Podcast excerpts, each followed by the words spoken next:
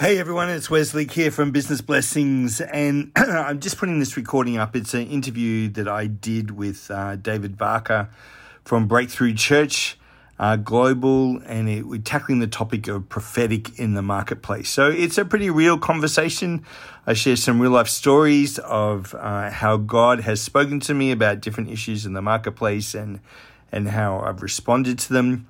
Uh, have a listen to it, uh, leave some comments and feedback, share it with others. I'd love to know how God speaks to you as a result of this. Uh, I talk about uh, the Two Chairs book by Bob Beaudine, so if you haven't as yet read that, grab a copy of it. Um, there'll be a link in the podcast notes uh, about it.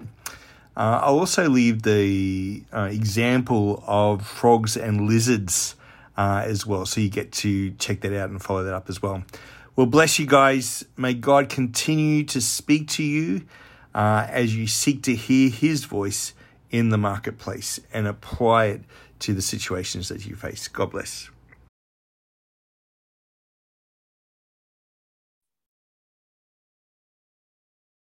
All right, so we are on live. Ladies and gentlemen, thank you so much for joining us on this Breakthrough Church Global conversation. This used to be Breakthrough Nation live chat, but we have changed our name since COVID. COVID has that uh, ability to make you rethink and reevaluate a lot of things. I'm sure that that happens to you too. And so, uh, please, for those of you who are jumping on and will be jumping on later, do share this uh, conversation, this episode with your friends and your networks, because tonight it is going to be amazing.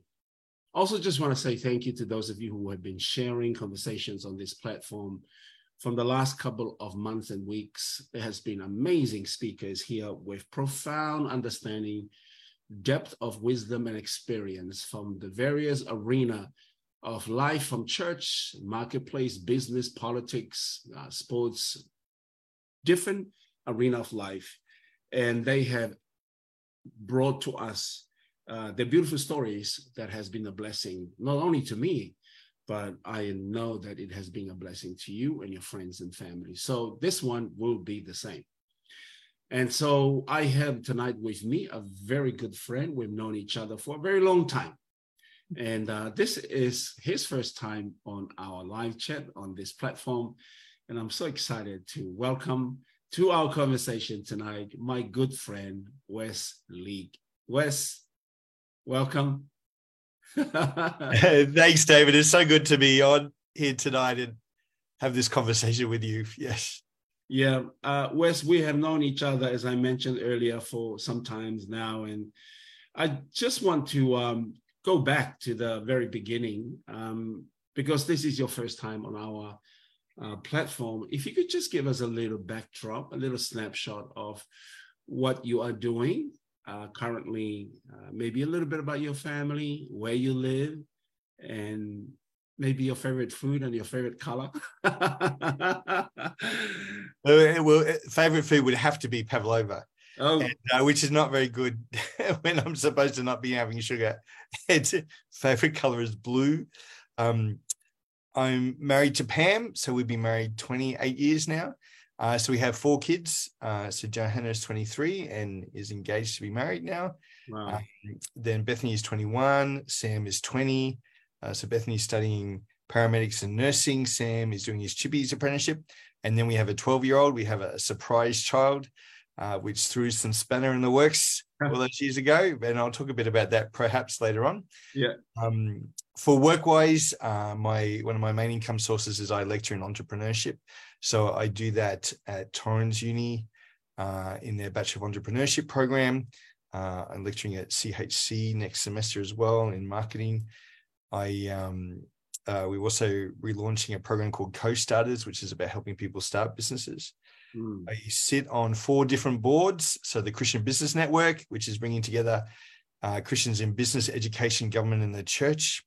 Uh, I sit on a, a distance education uh, board uh, for a digi- distance education school, Redwood College. Yeah. Um, I'm also uh, the vice chair of Australia Praise, which runs the National Day of Prayer and Fasting every year. Uh, and I also sit on a private, uh, a business's private foundation board as well. So all that keeps me fairly busy. Very busy. very busy. Yes. Wow. And it seems to me like you have one foot in what we call the church and one foot in what is commonly known now, uh, common terminology that we've been using on this platform, the marketplace. Can you just talk to us, Wes, about the difference between your prophetic gift? Because um, forgive me for saying this, but I do believe that you are a prophet.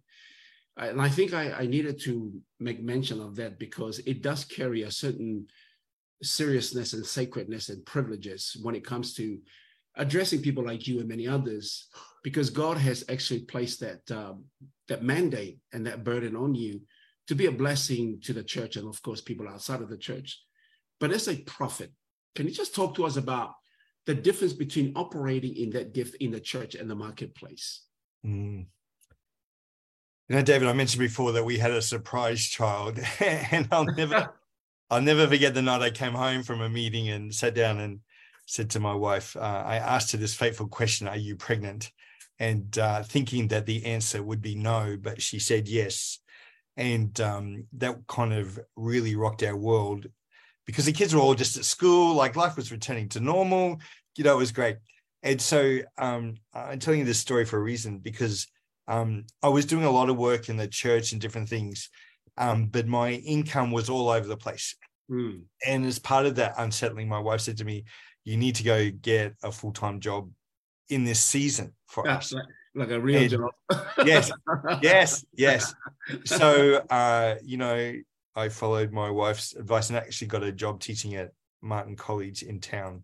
Yeah. And to be quite honest, David, I didn't, I wasn't very happy about it mm. and uh, was moaning to God about it one day. And he said to me, uh, Wes you're here because you need to ha- learn how to prophesy to non Christians. Oh, wow. And, and so a very interesting situation happened. I, I one of my students was telling me uh, a situation of how she fell pregnant and I and I got a blow by blow. I mean, I got a blow by blow description. There was nothing left to the imagination after that one. Oh, and wow. I went home that night and said, God, what the heck was that all about? Mm. And um, because I said that was way too much information for my head. Oh, and wow. he said to me, I want you to go back and tell her that your son is the son of destiny, that you did everything you could not to fall pregnant. And I knew that from what she had told me, but she did fall pregnant and uh, and so it was like God saying, I, I wanted that child to be born, and uh, and so so I thought, so the next day I went back to class and and told her this, and she said, you know, he's the only one of my four kids that goes to church, and and stuff like, and so it was very interesting. I think, I think one of the things is that in the church when we prophesy, there's there's kind of a bit of a formula for doing it. Um, uh, and but in the marketplace you can't do that it, it's it's more i think it's more a general conversation it's more i think this is what we need to do mm-hmm. sometimes it's not actually saying god says yeah um but it's having a conversation with them about where things are going i um i'll tell you another example one of my other students i had done a session in class on word how to being worthy because yeah. it wasn't part of the curriculum, but it fitted in with what we're doing. And afterwards, one of my gay students reached out to me and said, Wes, can we have a one-on-one uh, conversation as a result of some of the things I said? And and I thought, okay, God, this is fine. This is great. I get on, I got on very well with the student.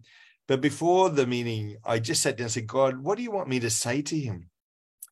And he said, I want you to tell him to ring his mum and say, thank you for raising me. And I thought, how do you bring that into a conversation, God?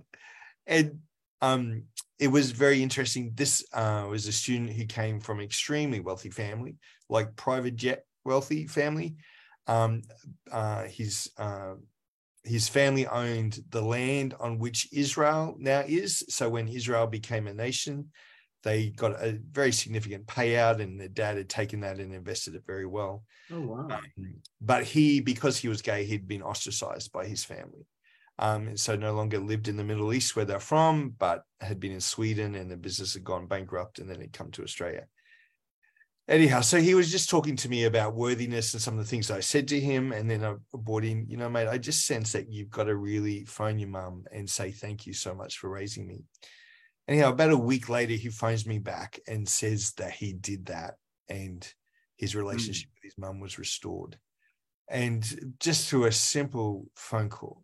Um, so there's like there's some two practical mm. like examples. Like I am like I know in the prophetic we have certain rules, but there's sometimes I think, oh my, I think I need to throw that rule out and let's just say what God's saying. And like one of the things that um to me is when you're using the prophetic in the marketplace, it mm. it affects your bottom line straight away. Yeah. Like if God is telling you to do something and change something, like or spend something or give something or do something, there is a direct impact on your bottom line, um, perhaps more so than what the prophetic is in the church. Um, and it, it's it's um, there's no better way though to clarify Wait. with God what He's saying. Can I interject there? Because you said that the prophetic in the marketplace affect your bottom line immediately.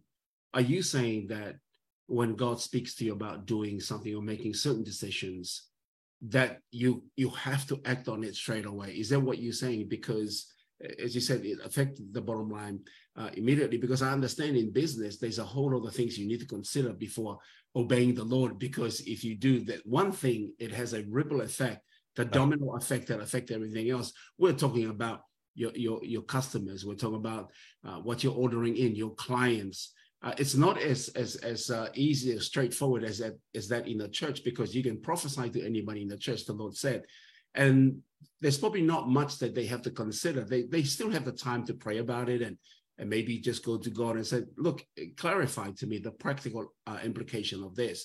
But they have let's just say a space and time to be able to think through and work things through with God.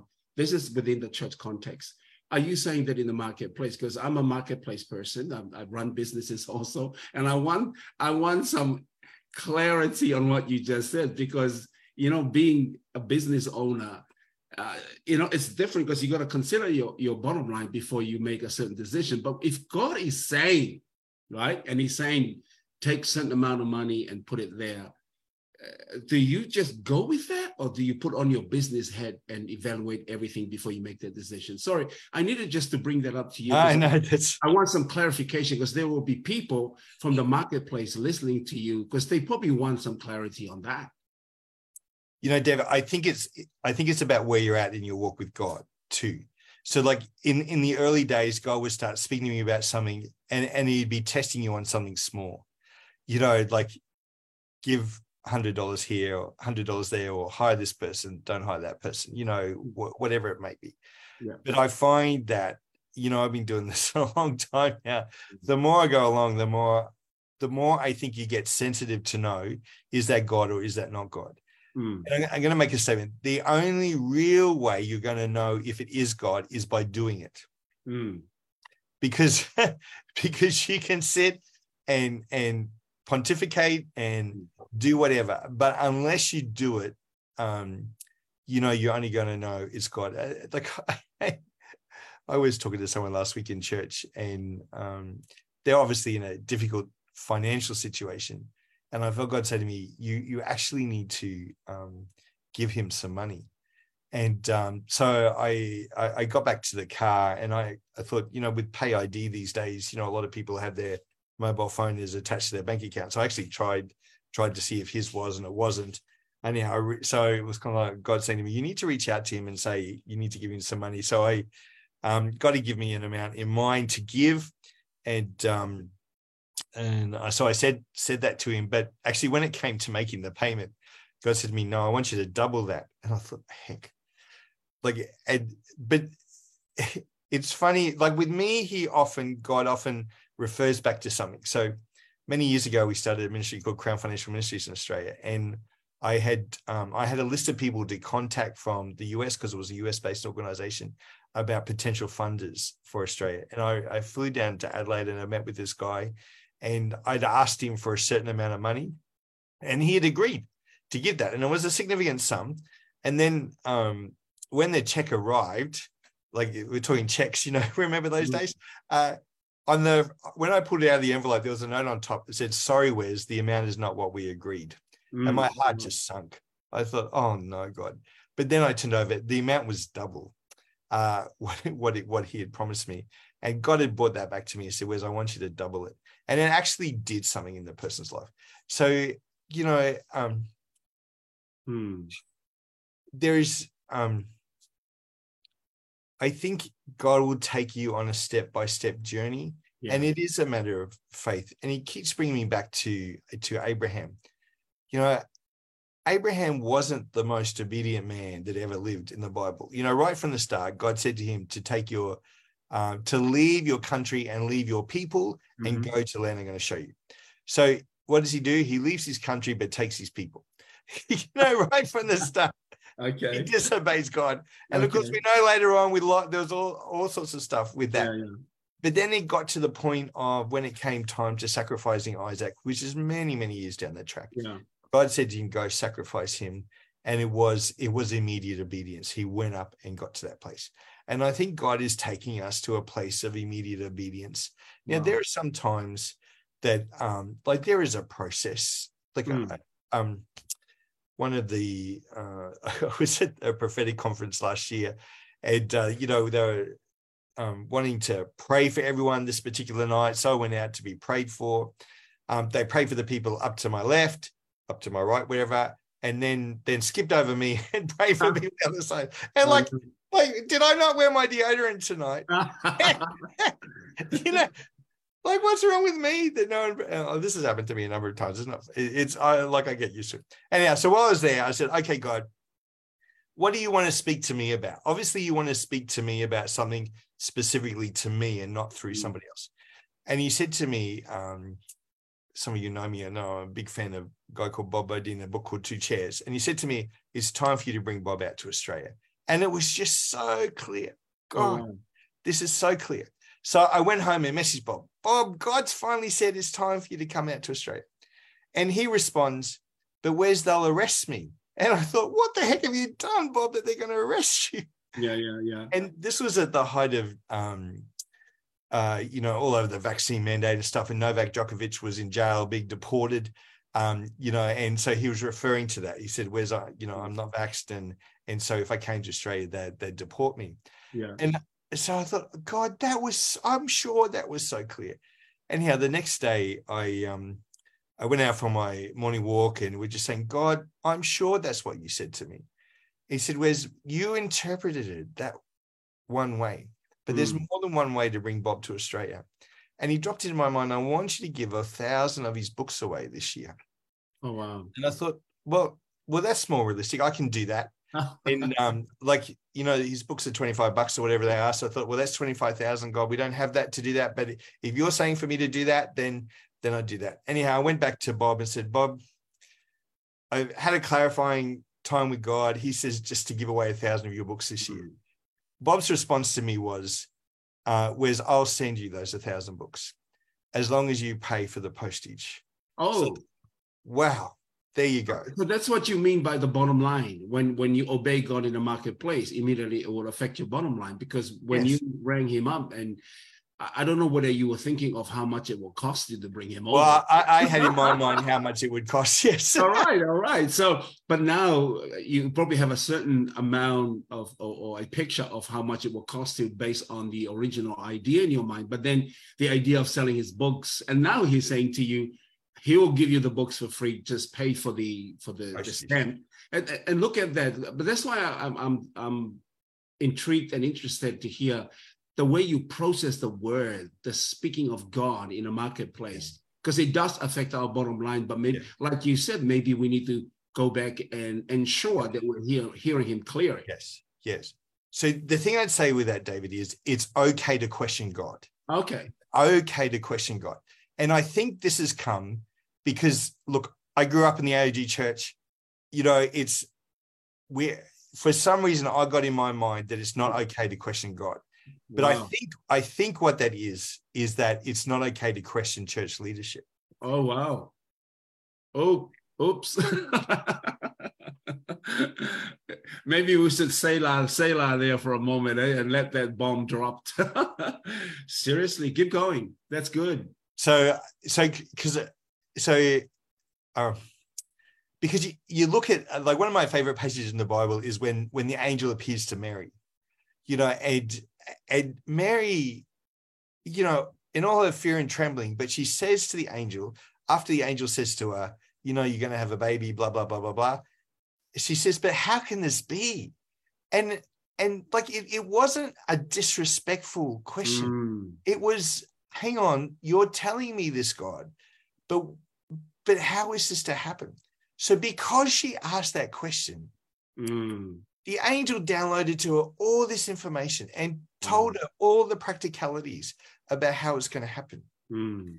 So this is the thing that I've learned. Okay, when God starts to speak to you about something, don't just take it and run with it because there's a couple of things with that. Often we interpret it our way. So with the Bob Beaudine situation, I interpreted it, I needed to physically bring the man to Australia. Mm-hmm. But actually, that's not what God was saying to me. Mm. He was giving me something else. Um, and then so, but then as it unpacked, so so last year we gave away a thousand of those books because oh, wow. that postage cost was covered by somebody else, and I had a mandate on me that I couldn't sell the books, but I, I had to give them away. Mm. And so God brought me across a thousand people's paths, and and we gave and and the impact of that has mm. been quite substantial because it's all about teaching people how to hear the voice of God. So it's it's there. So this is one of the things is we have to be curious. We have to go back and ask God those things. And look, another prime example is uh, Samuel when God says to Samuel to go anoint David. Um, so what is it? Uh, second Samuel, oh, first Samuel 16, 1 to 13. Yeah. You know, God says to Samuel, you've got to anoint David. Samuel says to God, God, this is, you're asking me to commit a treasonous act. Yeah. Do you think about it? This is the man who's responsible for anointing the kings in the country.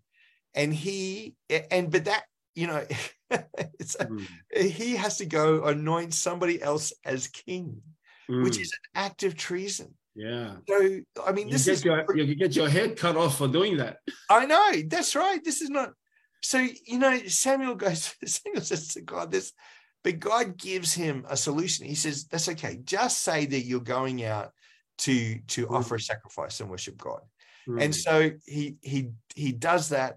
And then of course, you know, he gets to Jesse and, and all these kids are being brought to him and God keeps saying, No, no, no, no. Is this the one God? No. Is this the one God? No. Is this the one God? And he gets to the end of the kids yeah. and he's saying, hang on, but God, you told me. And he said, there must be another kid. Do you have another kid around? See, it's a pro like I love that passage because I feel like that's how God leads me. It's it's a conversation back and forth, back and forth, back and forth. And you know, often um, pastors say, you know, people come to them and say, "But God told me to do this." So my answer is yes. I don't doubt that God told you that, but what is He saying to you now? What's he saying to you now? What was the ongoing conversation? Because when God speaks to you, it's an invitation to go deeper with him. It's an invitation to a conversation. And what does this look like? And and so often when I've had a prophetic word or when God's spoken to me, I've interpreted it one way. And um, I'll give you a huge example of this. This, yeah. is, this is this is a bit. So so what you're saying there, Wes, if I could just jump in there, so it's a case of it's not what God said, but what God is saying. Yeah. Because God can speak to you at that original place of encounter. Yes. But then he wants to continue to speak to you and take you through the process that you need to be responsible for so that the original word unfold itself accurately and perfectly. Am I right in saying that yeah. based on what you're saying in your experience, Wes? Yeah and and, and I th- I think if you look at the greats in the Bible, that that's that's what was going on as well. Mm. It's because it's um, God is after a relationship with us. Yeah, you know, like you didn't just talk to Tina on your wedding day and that was it. I'm married to God. I'm married to Tina now. That's all I need to do. It's yeah. done and dusted, you know.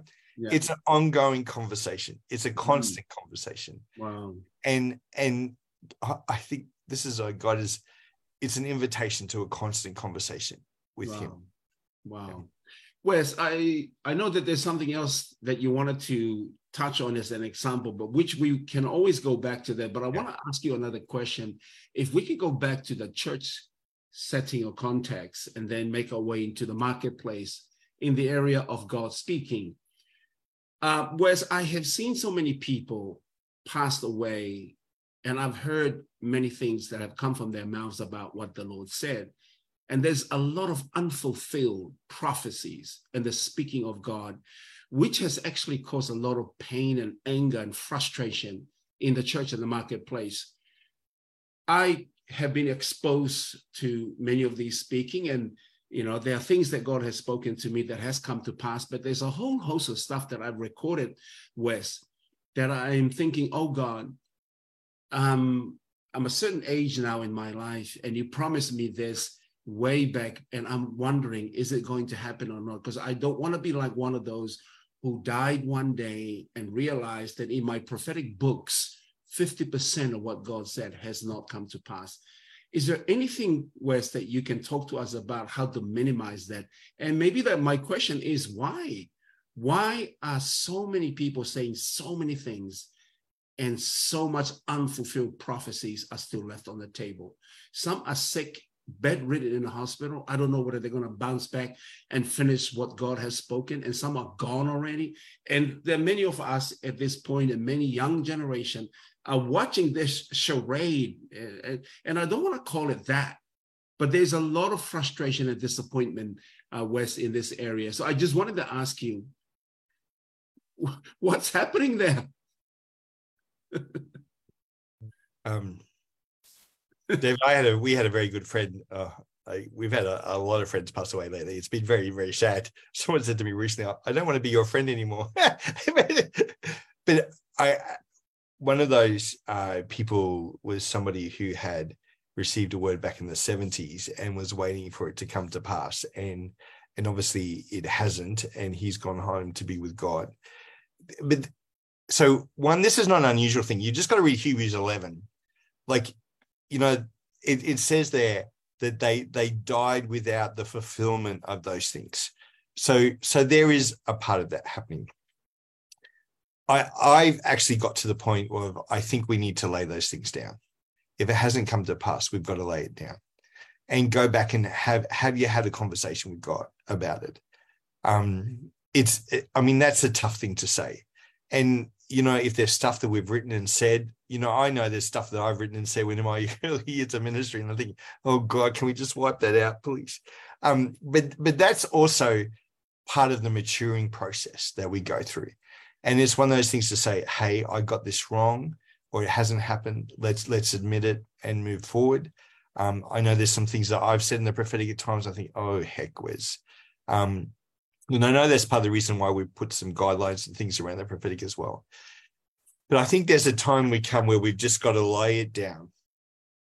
I think it's just we've just got to lay it down and say god i particularly when it's it's stopping you from moving forward in the things of God.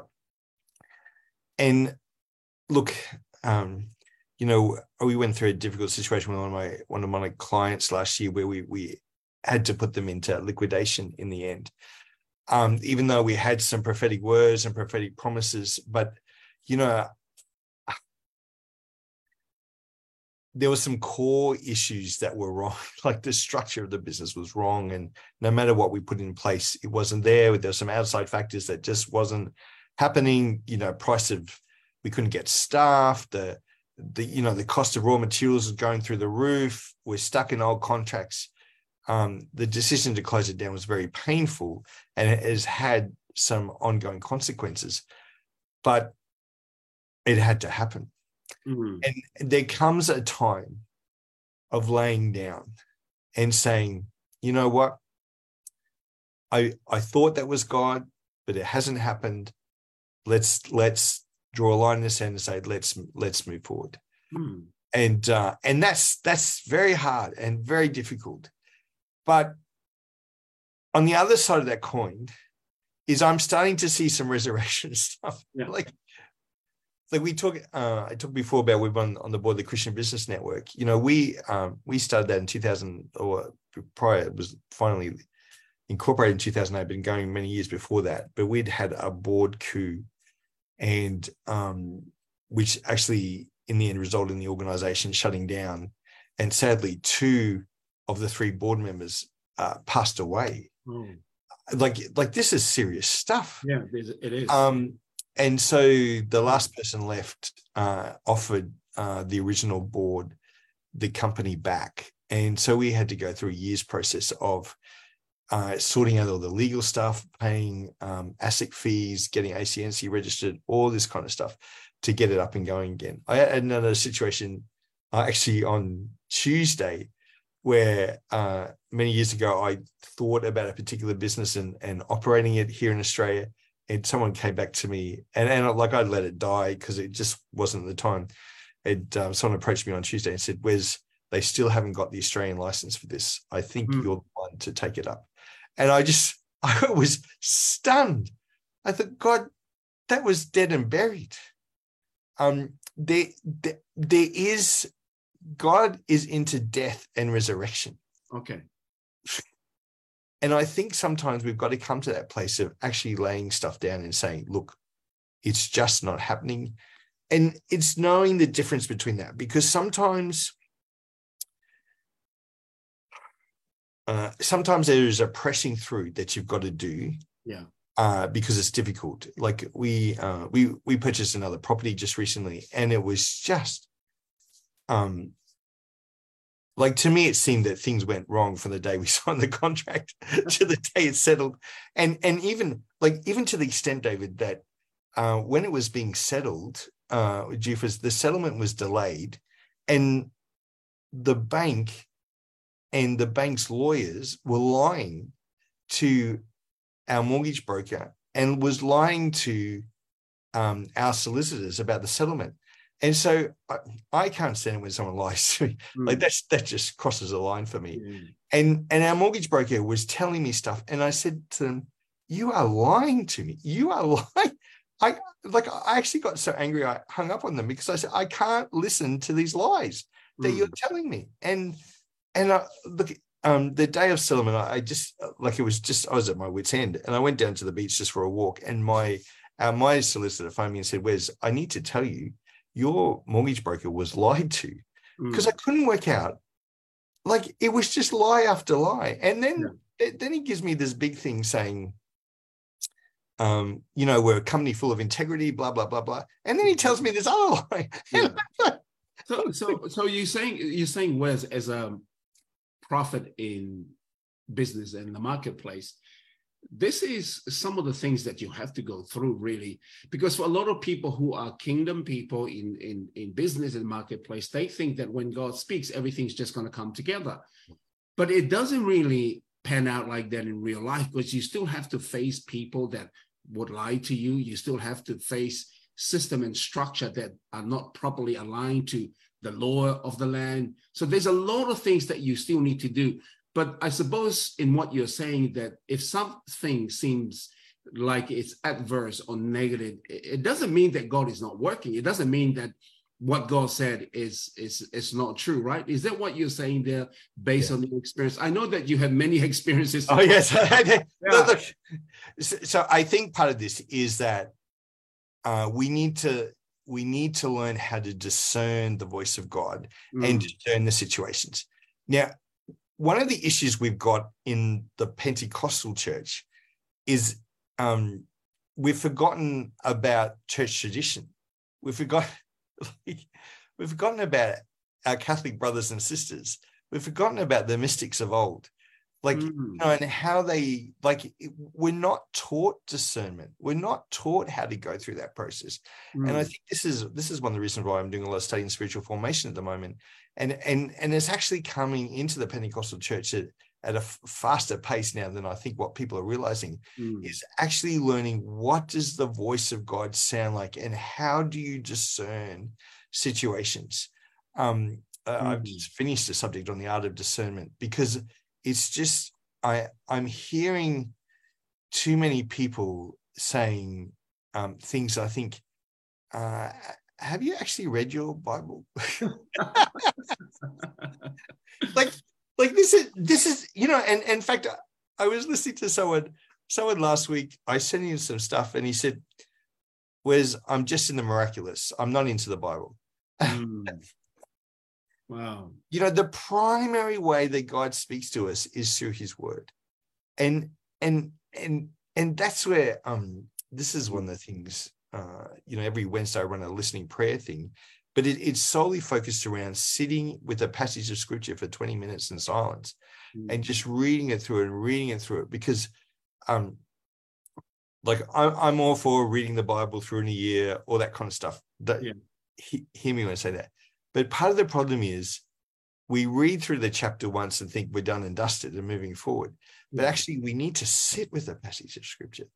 We, and, and I encourage people to read through it at least seven times because the first and second and third time, you're still thinking about your breakfast or what you got to do today.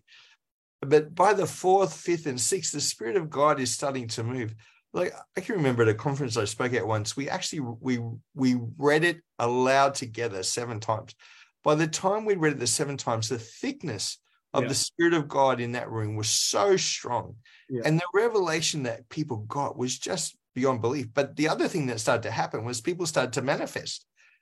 And because the um I yes, uh, that was that was a very interesting experience because yeah. the religious spirit was being chucked off. Mm. You know, and um yeah, it's mm. very, very interesting. I, I wanted to bounce off on what you just said there about sitting with the word and making sure you hear the voice of God. So I just want to use that as a segue into the question I sent you about outworking of prophetic speaking in the marketplace. So here, here's a person, for example, yourself, you're, you're hearing God say, All right, I want you to start a business. Where do you go from there, Wes? What's the normal practical things that I entrepreneur or a business kingdom business person needs to start looking into again this might be uh, based on some of your experiences some of the common things that you have done that you can share with us. So we hear the word god said do this. What do we do after that? Let me give you a very practical example of something that happened just before the pandemic or as we were going into the pandemic. For sure God said to, I was listening to a podcast and God asked, the question that was being asked on the podcast was, Who are you pastoring at the moment? Mm. And I thought, okay, God, who, who am I pastoring in the moment? Who are you calling me to pastor at the moment? And just as I sat with that, God said to me, I want you to pastor your estate. My estate? Yeah. What the heck are you talking about? Mm. Um, and so I then went back to God and said, Well, how do I pastor your estate? Now, often when I ask God questions, he he he may speak to me about it directly, mm. but hmm. often it comes through talking to somebody else or listening to something else, or I'm reading something, you know, and the answer comes. In, in that case, I was uh, out, I was going somewhere. I had the ABC radio on, and they were talking about um because it was. I mean, remember going back February, March 2020, it was so uncertain and so people were starting to set up Facebook groups for their streets and things like that, just all their mm-hmm. neighbors, so that if something went wrong, they could quickly message them and say, hey, because we didn't know what we're facing.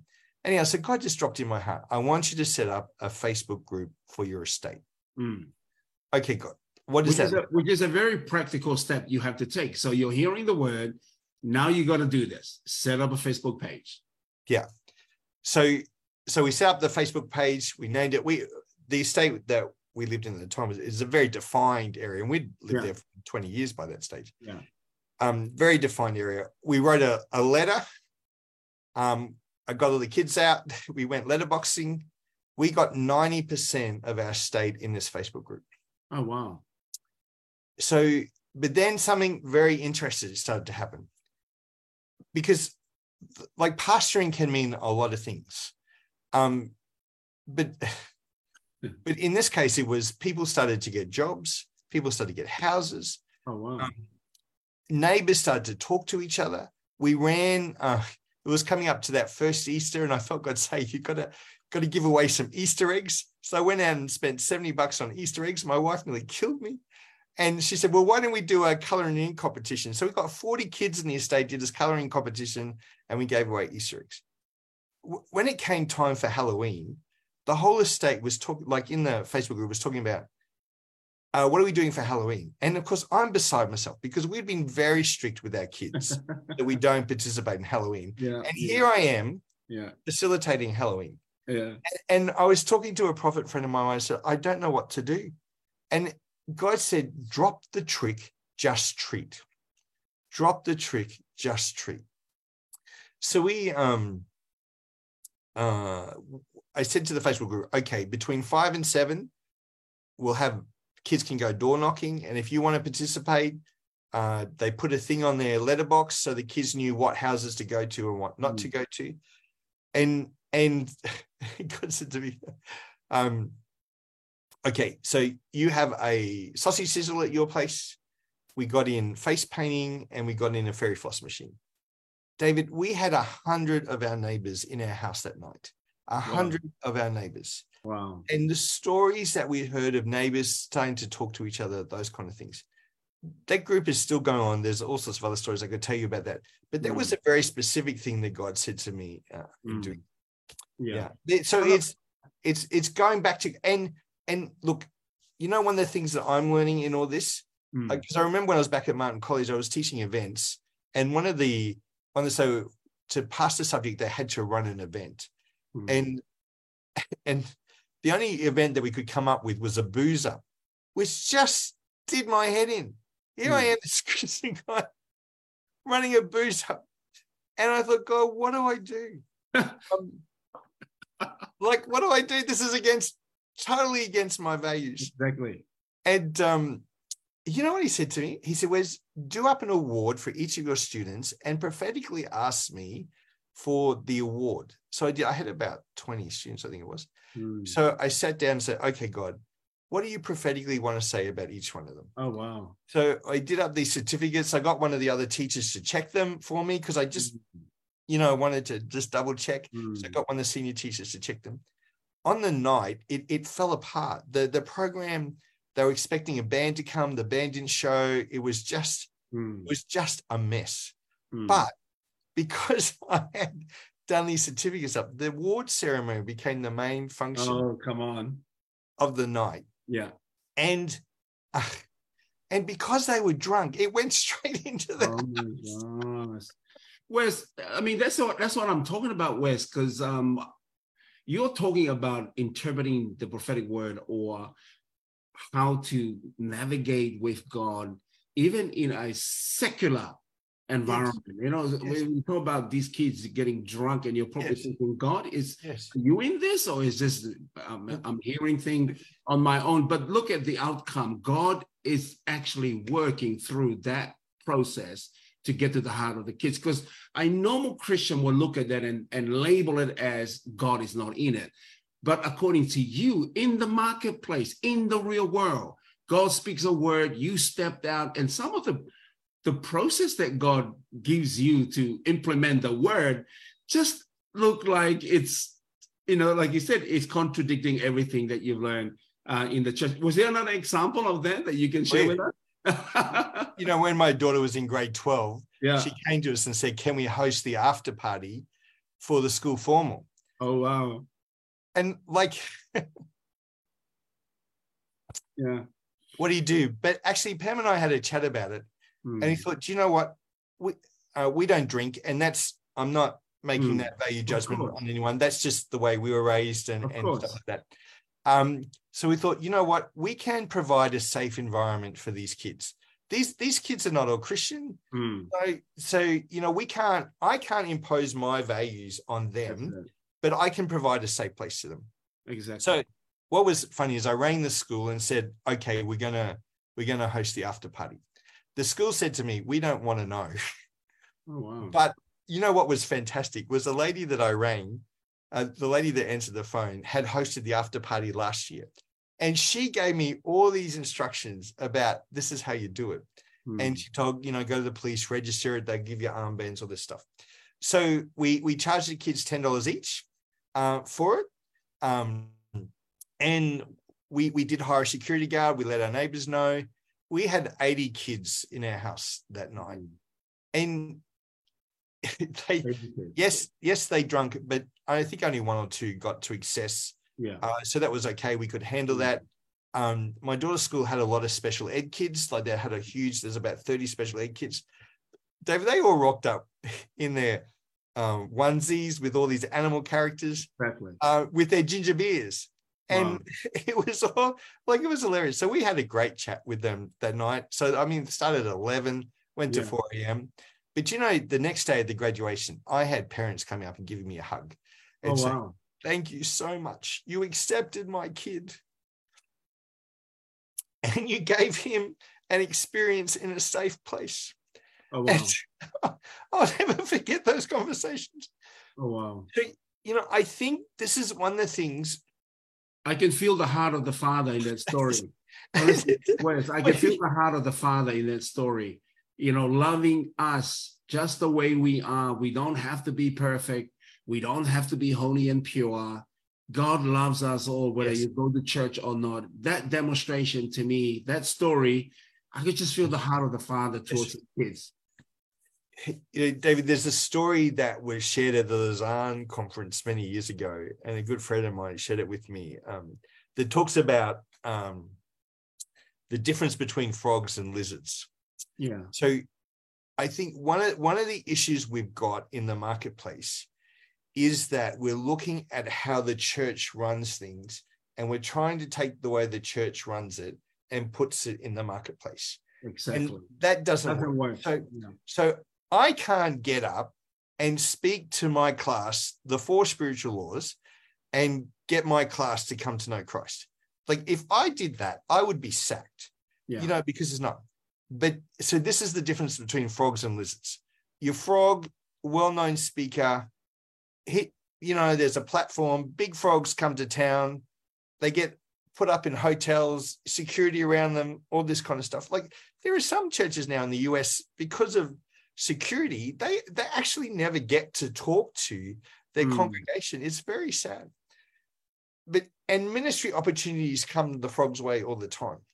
But the difference in the marketplace is we're lizards, we're hunters. We have to go out there and do that. Let me tell you, wow. you know, the demand to get a payroll every week is huge. That's a massive pressure on marketplace people. Yeah. You know, um, to do that, you know, you talk about it, like it's like the church can just stand up and say, We're short on money, please give more money. You know, that that's their answer. Yeah. We can't stand up and say, I'm short on money, please give me money. Exactly. It doesn't work that way. No. It, it's about, okay, God, which customers do I have to go? Like, who where's the customer? Who are the people I need to talk to? Where's the mm. opportunity? How do I cut my costs down mm. so that I can be much more profitable? Uh, you know, in in doing this, it's okay. very different. Um, it's mm-hmm. very very different. So but that doesn't mean to say that marketplace miracles don't happen. Like I, mm. I yeah, you know, money comes from all sorts of very strange places I've learned. Exactly. And you know, the other thing is, it's the answer isn't always money. Hmm. And so I sometimes it, like if we've got bills to pay and things like that, is okay, God, we're asking for the money, but it's not. It's the strategy to get that money. That's it. That we need to go for and ask that. It's it's a different thing. Like I grew up reading all the different missionaries' stories and things like that but you can't take them and apply them to a marketplace situation. No, no. So it's like, okay, God, you've given me this business idea. What does it look like? You're like, we're, we're putting together a course at the moment. Okay, God, who are the people? Where do I need to go to? Who do I need to talk to? What wow. does this look like? What's the strategy which, here? Which brings me to the other question that I uh, sent you was about the challenges that you face in the marketplace in outworking the speaking of God, the prophetic word of God. I know you've already touched on a few things with that man lying to you.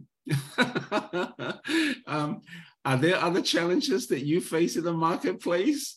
Because it's it's a wild, wild west out there. It's it's not a it's a jungle, right, Wes? Yeah, and God there. Yeah. You know, the interesting thing about that uh, property thing is I'd read this um, uh, oh, the guy, oh, a big, well-known prophetic name. I was reading one of his prophetic voice, uh, prophetic books, and he was talking about whenever he has bought property, the vendors have always been angry to him.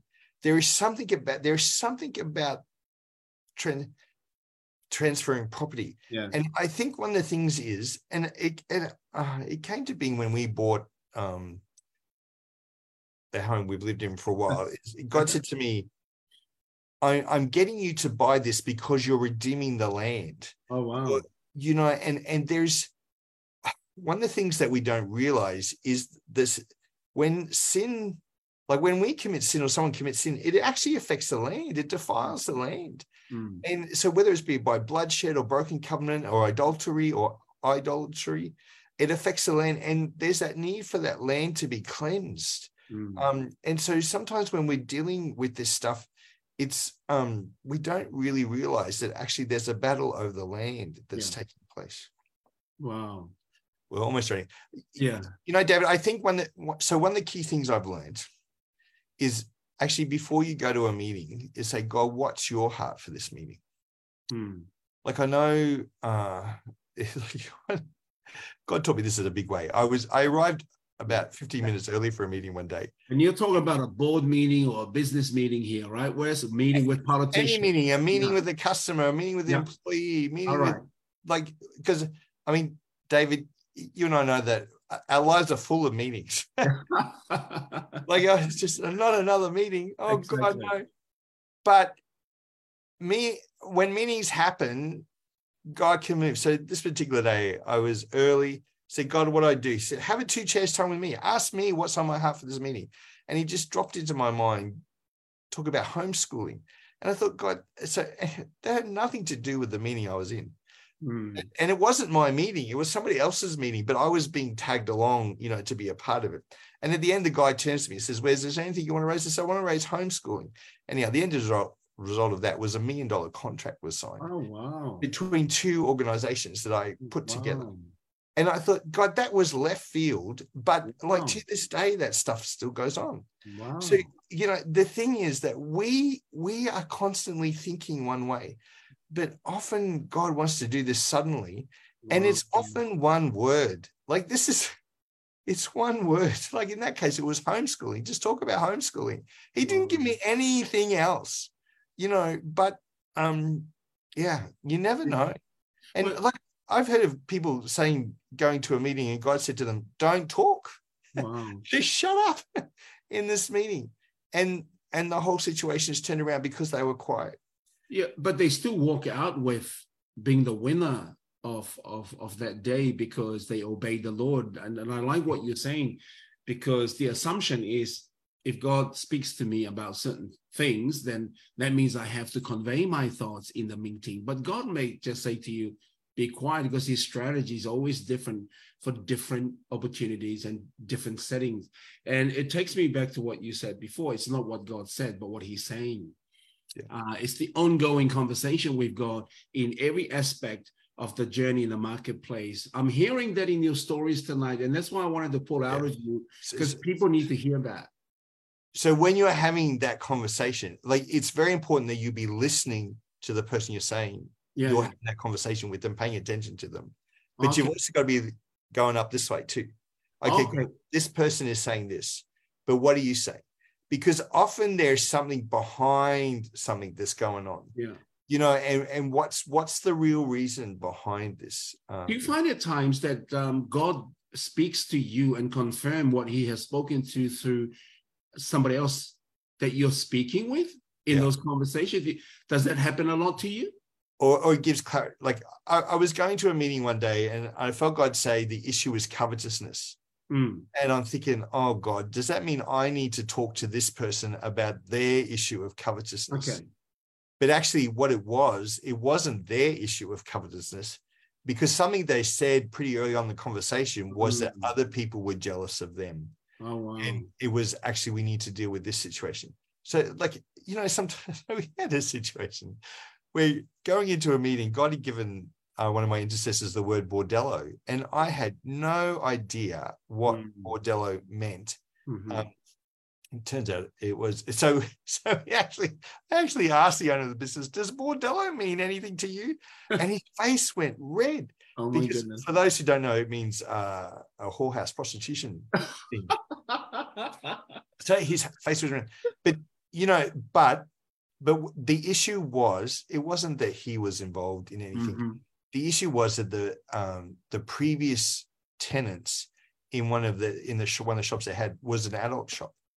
And so there was lingering stuff that we need to deal with. And you know we actually cleansed that office. Oh wow. And the next day um a staff member phoned up confessed to being gay which was totally against this christian yeah you know like it, it was against the values of the company but he mm-hmm. also confessed to stealing money from the company and resigned so there was no, it was, it was all uncovered. And I thought, man, we prayed that Sunday afternoon, and here's this phone call, 8 a.m. on Monday morning, and the guy's resigning and confessing to what he'd done with the company. And so God removed what the blockage was within that de- particular department. Wow. And moved forward.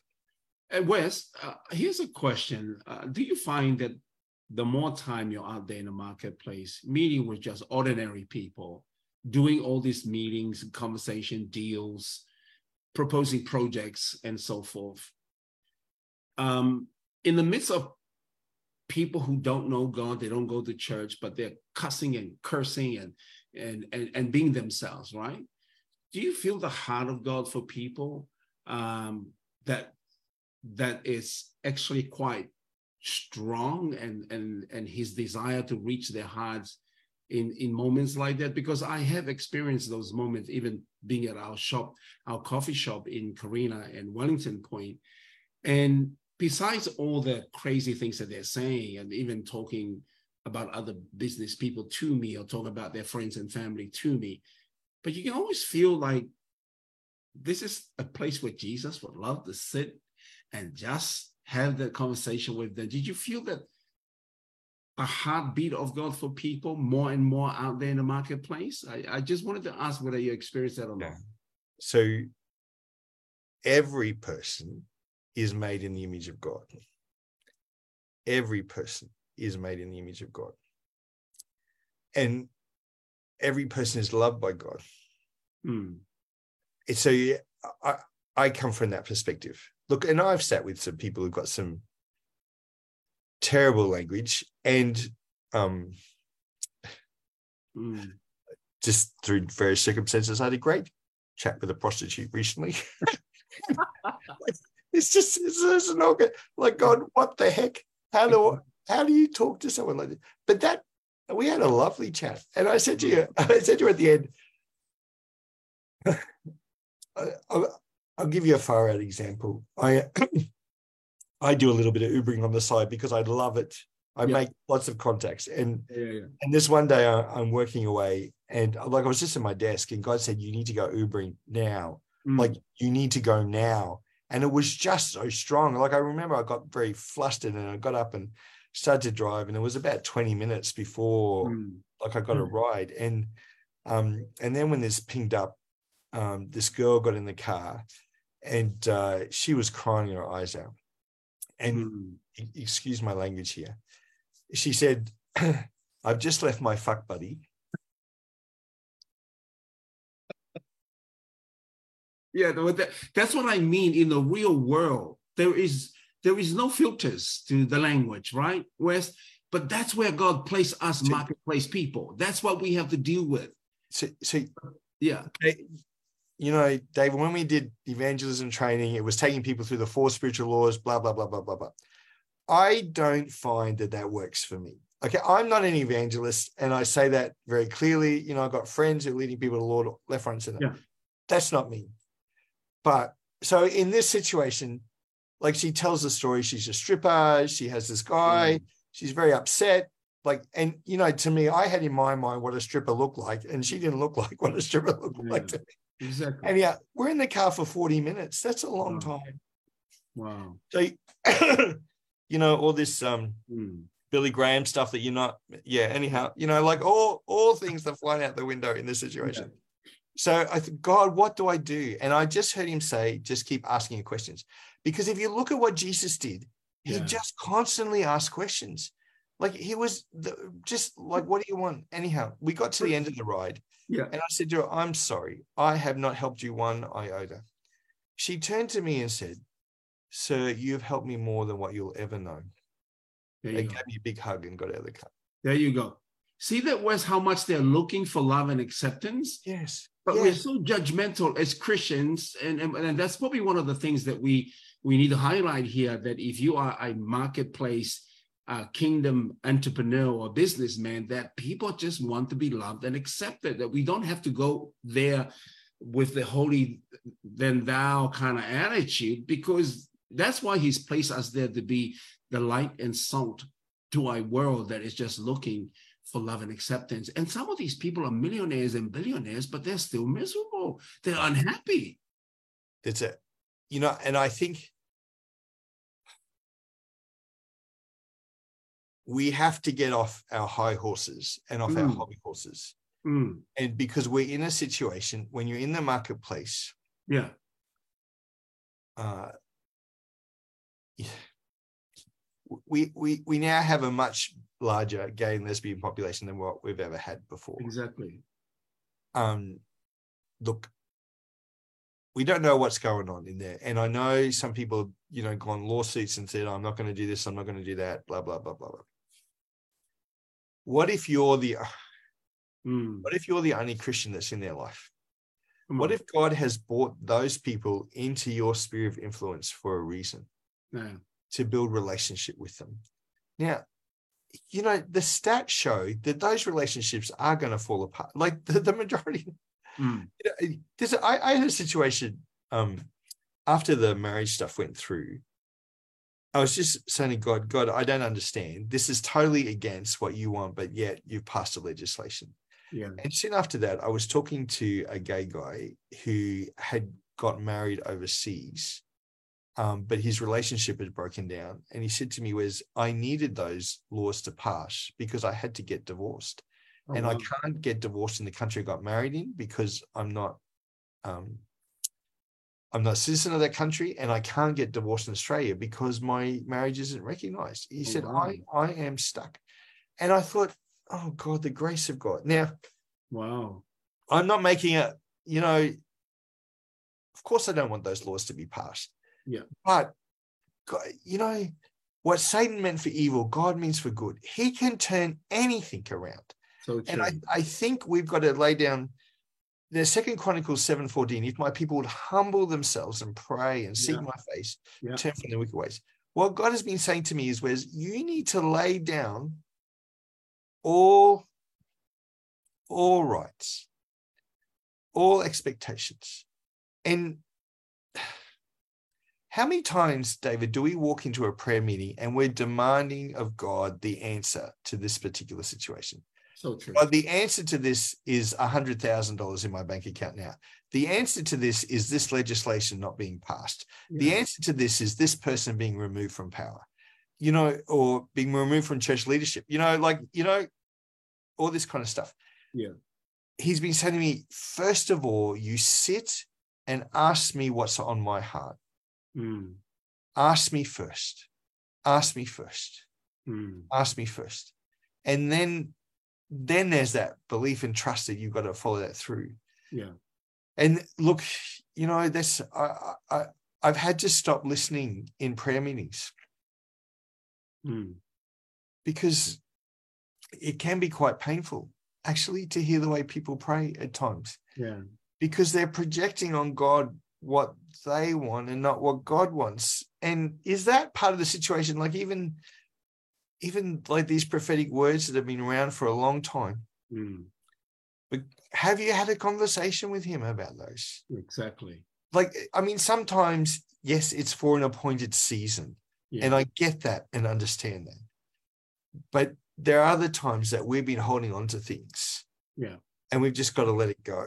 And it, the thing with that is that God is doing a new, like he, he constantly says he's doing a new thing.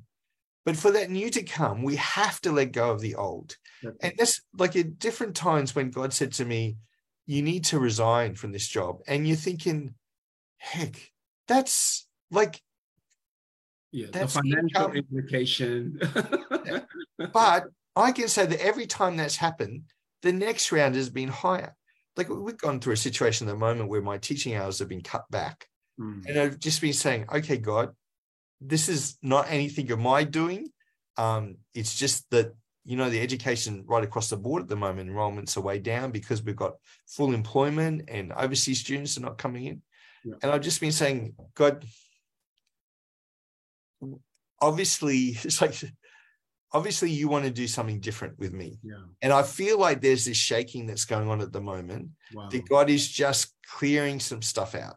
Yeah. And one of the best ways that God is going to talk to you is is through money.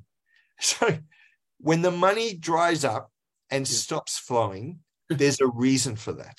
Yeah. And and sometimes you just got to get on your face and repent and just say, God, is there anything? And and I've had I've been in organizations where we've done that. The money is stopped. And we thought, okay, God, hang on a minute. Is there something we've missed? Mm. And sometimes it's you've got to get this relationship right. You've got to stop this, blah, blah, blah, blah, blah, blah. It could be you've got to sack staff, you've got to make some things. yeah. And then once you've done that, the money can just start flowing again. Wow. But there's other times where it's stopped and it's because God wants to bring a change. And and you know, it's not a sin to go out of business. Mm. It's not a sin to go, it's not a sin to shut down a ministry. Wow. You know, it's there is um there like is reasons. I like I like what you said there because a lot of people think that that they have missed God when they have to shut down a business or the ministry is not the way it, it uh, used to be, and they have interpreted in a very negative way, and that could be more painful than you know than it was uh, in the beginning. So it's good that you point that out. Wes, we have five minutes, but I actually want to ask you the last question.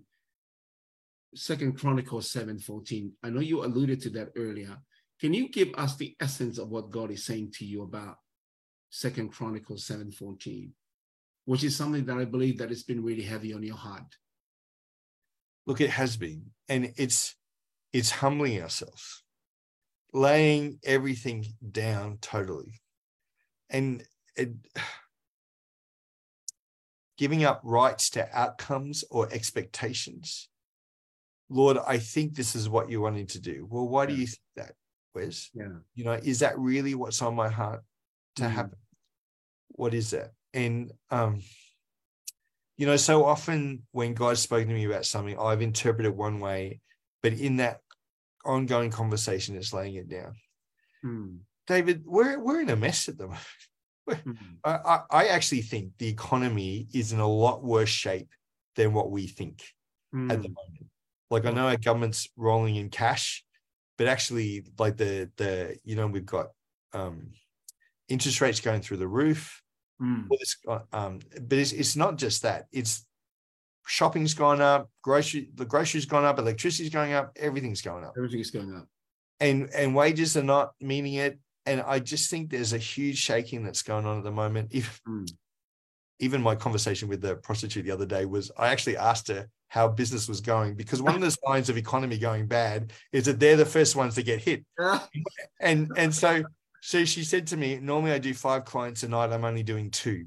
Okay. and so while we can rejoice at that on one level um the other level it actually raised real alarm bells for me because because it actually shows that there's not the cash in the economy that we're thinking. Mm, but this is a, this is where um like people like uh, george william carver you know he was an economist uh, uh agroeconomist mm, back in the 1800s who told everyone to grow peanuts and they did and they did very well but the problem is they had all these peanuts and they didn't know what to do with them. So Mm. he laid down and said god show me what's in this peanut. And there was he god gave him over 300 inventions for the peanut. Now one of those is peanut paste so you can thank george william carver for well you can thank god for peanut paste yeah. but so so what i'm saying is god th- this is a time of just being on our faces before him saying god what's your solution Yeah. what's your solution to this Yeah. you know some businesses are going to have to go through and sack staff we're seeing business after business close down at the Mm. moment but at the same time we're seeing new ideas and new inventions coming forward Wow. what is that new thing that god wants to do Wow. And and I think that's part of the Second Chronicles 17 is actually laying down the old.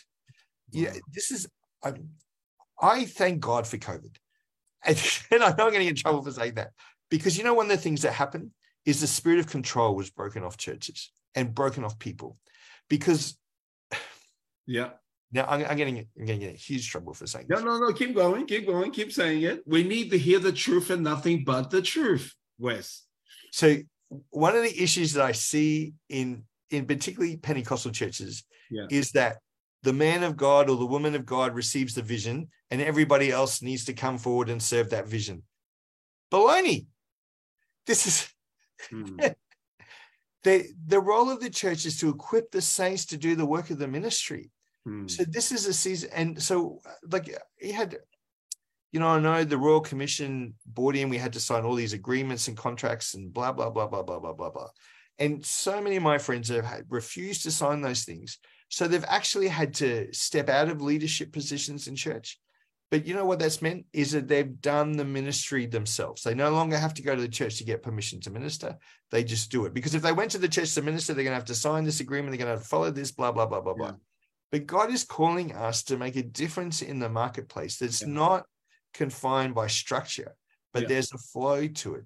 And and churches have got to get over this. Like I, I had one of my friends, was reaching 25,000 people a year. His business was impacting 25,000 people a year. Wow. One of his staff got sacked, and his church eldership pulled him, hauled him over the coals, coals for what happened. And I said, You've got to be kidding me. Like that, that staff member had to go. There was reasons why he was sacked. Mm. And it's hmm. not an issue for the church board to get involved in in doing that. Mm. But please, can you support this man that's literally reaching 25,000 people a year? Now, right. that church at the time was 4,000 people. It was a large church. Mm. You know, but this guy was having much greater impact than what that church was having. Wow. Um, sometimes we've got to recognize that. And, but the, the other thing is marketplace people are so humble you would ha- you wouldn't know that that's actually what's going on mm. you know, with them because they just get on and do it. They they're not big showers. They don't like to talk about what they're doing. Yeah. They just do it. And I think that's where we're at. Is God is speaking. Let's just do it. You know, if it are you going to fail? Absolutely. There's mm. like there's times I've fallen on my face so much. It's just like you're buried in mud, you know. And it's just you got to wash yourself up, have a number of showers, put some relationships right, yeah. which is key. You know, mm get those relationships right because it's all about those. Yeah. And and sometimes that's going to take a year or two or three to get that done, maybe later. Yeah. Um, but pick up and move forward. And you know what?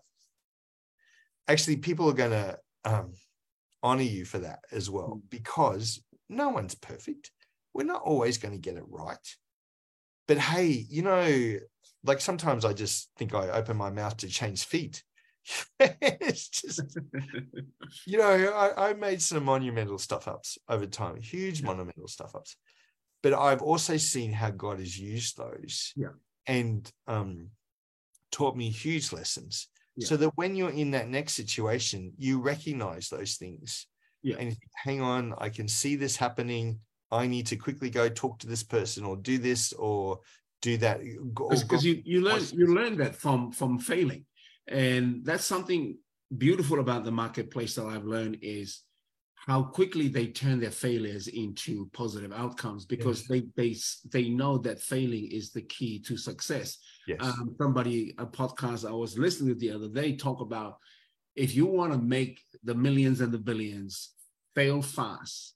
Yes. Uh, because the, the sooner you fail, the quicker you learn the keys to success they talk about failing and failures as something positive, but not not so much in the church. And I think that's something that we are learning, being in the marketplace, that failing is part of the process of getting up to the height of that mountain that you're climbing, right? Well, because because mm. it's a learning experience. Like, yeah.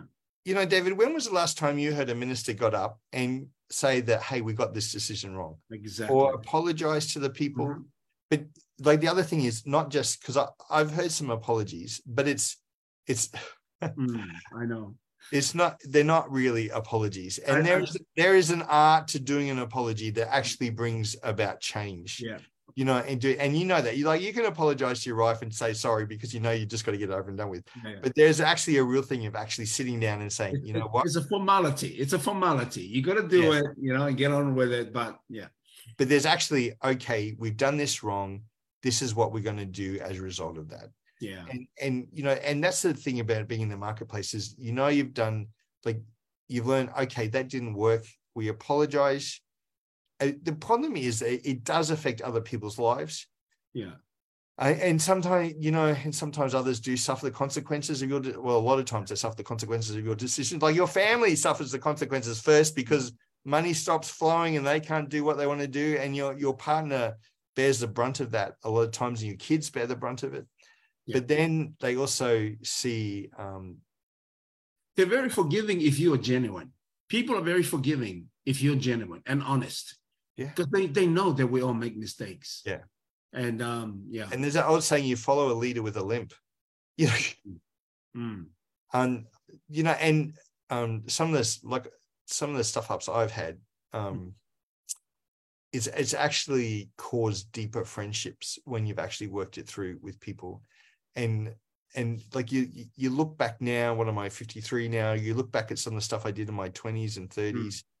and and some of those relationships from back then where some people were hurt and things are now some of my closest friends now and and i i look at that and think oh god that is the grace of god yeah in doing so that good.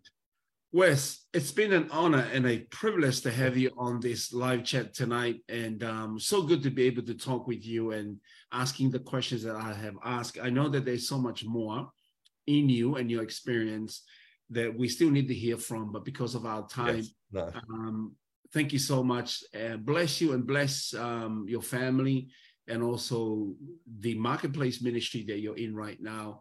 And um, drop by at um, Selah. Let me know, and we can do yes. coffee again. And by yes. the way, before I let you go, I want to thank you for giving me one of the books um, about the two chairs because uh, yes. I was one of the recipients of those uh, books, and they are such a blessing. And you know, it's fun. There are two chairs. There you go.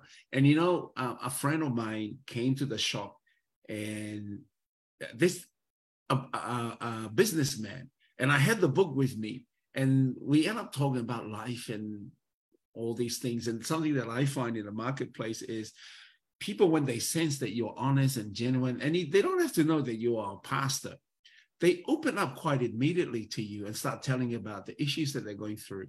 And at the end of the conversation, he saw one of my books on the bookshelf and he said, Oh, are those your books? And I said, Yeah. Can I can I take one? I said, No, take this one. So I gave him because he gave me a copy of the two chairs and I gave him, I think you gave me two and I gave him one, and somebody else took one. I was halfway reading that one and another person to, but this is all happening in the marketplace wes. So what am i trying to say is next time you come can you bring me a copy yeah. two chairs? My, my problem is i've given them all away. Where uh, okay don't worry. I'll get one online. I'll get one online. I'll get one online Ladies and gentlemen, thank you so much for joining us tonight. Share this conversation. This was a, a very practical conversation, actually.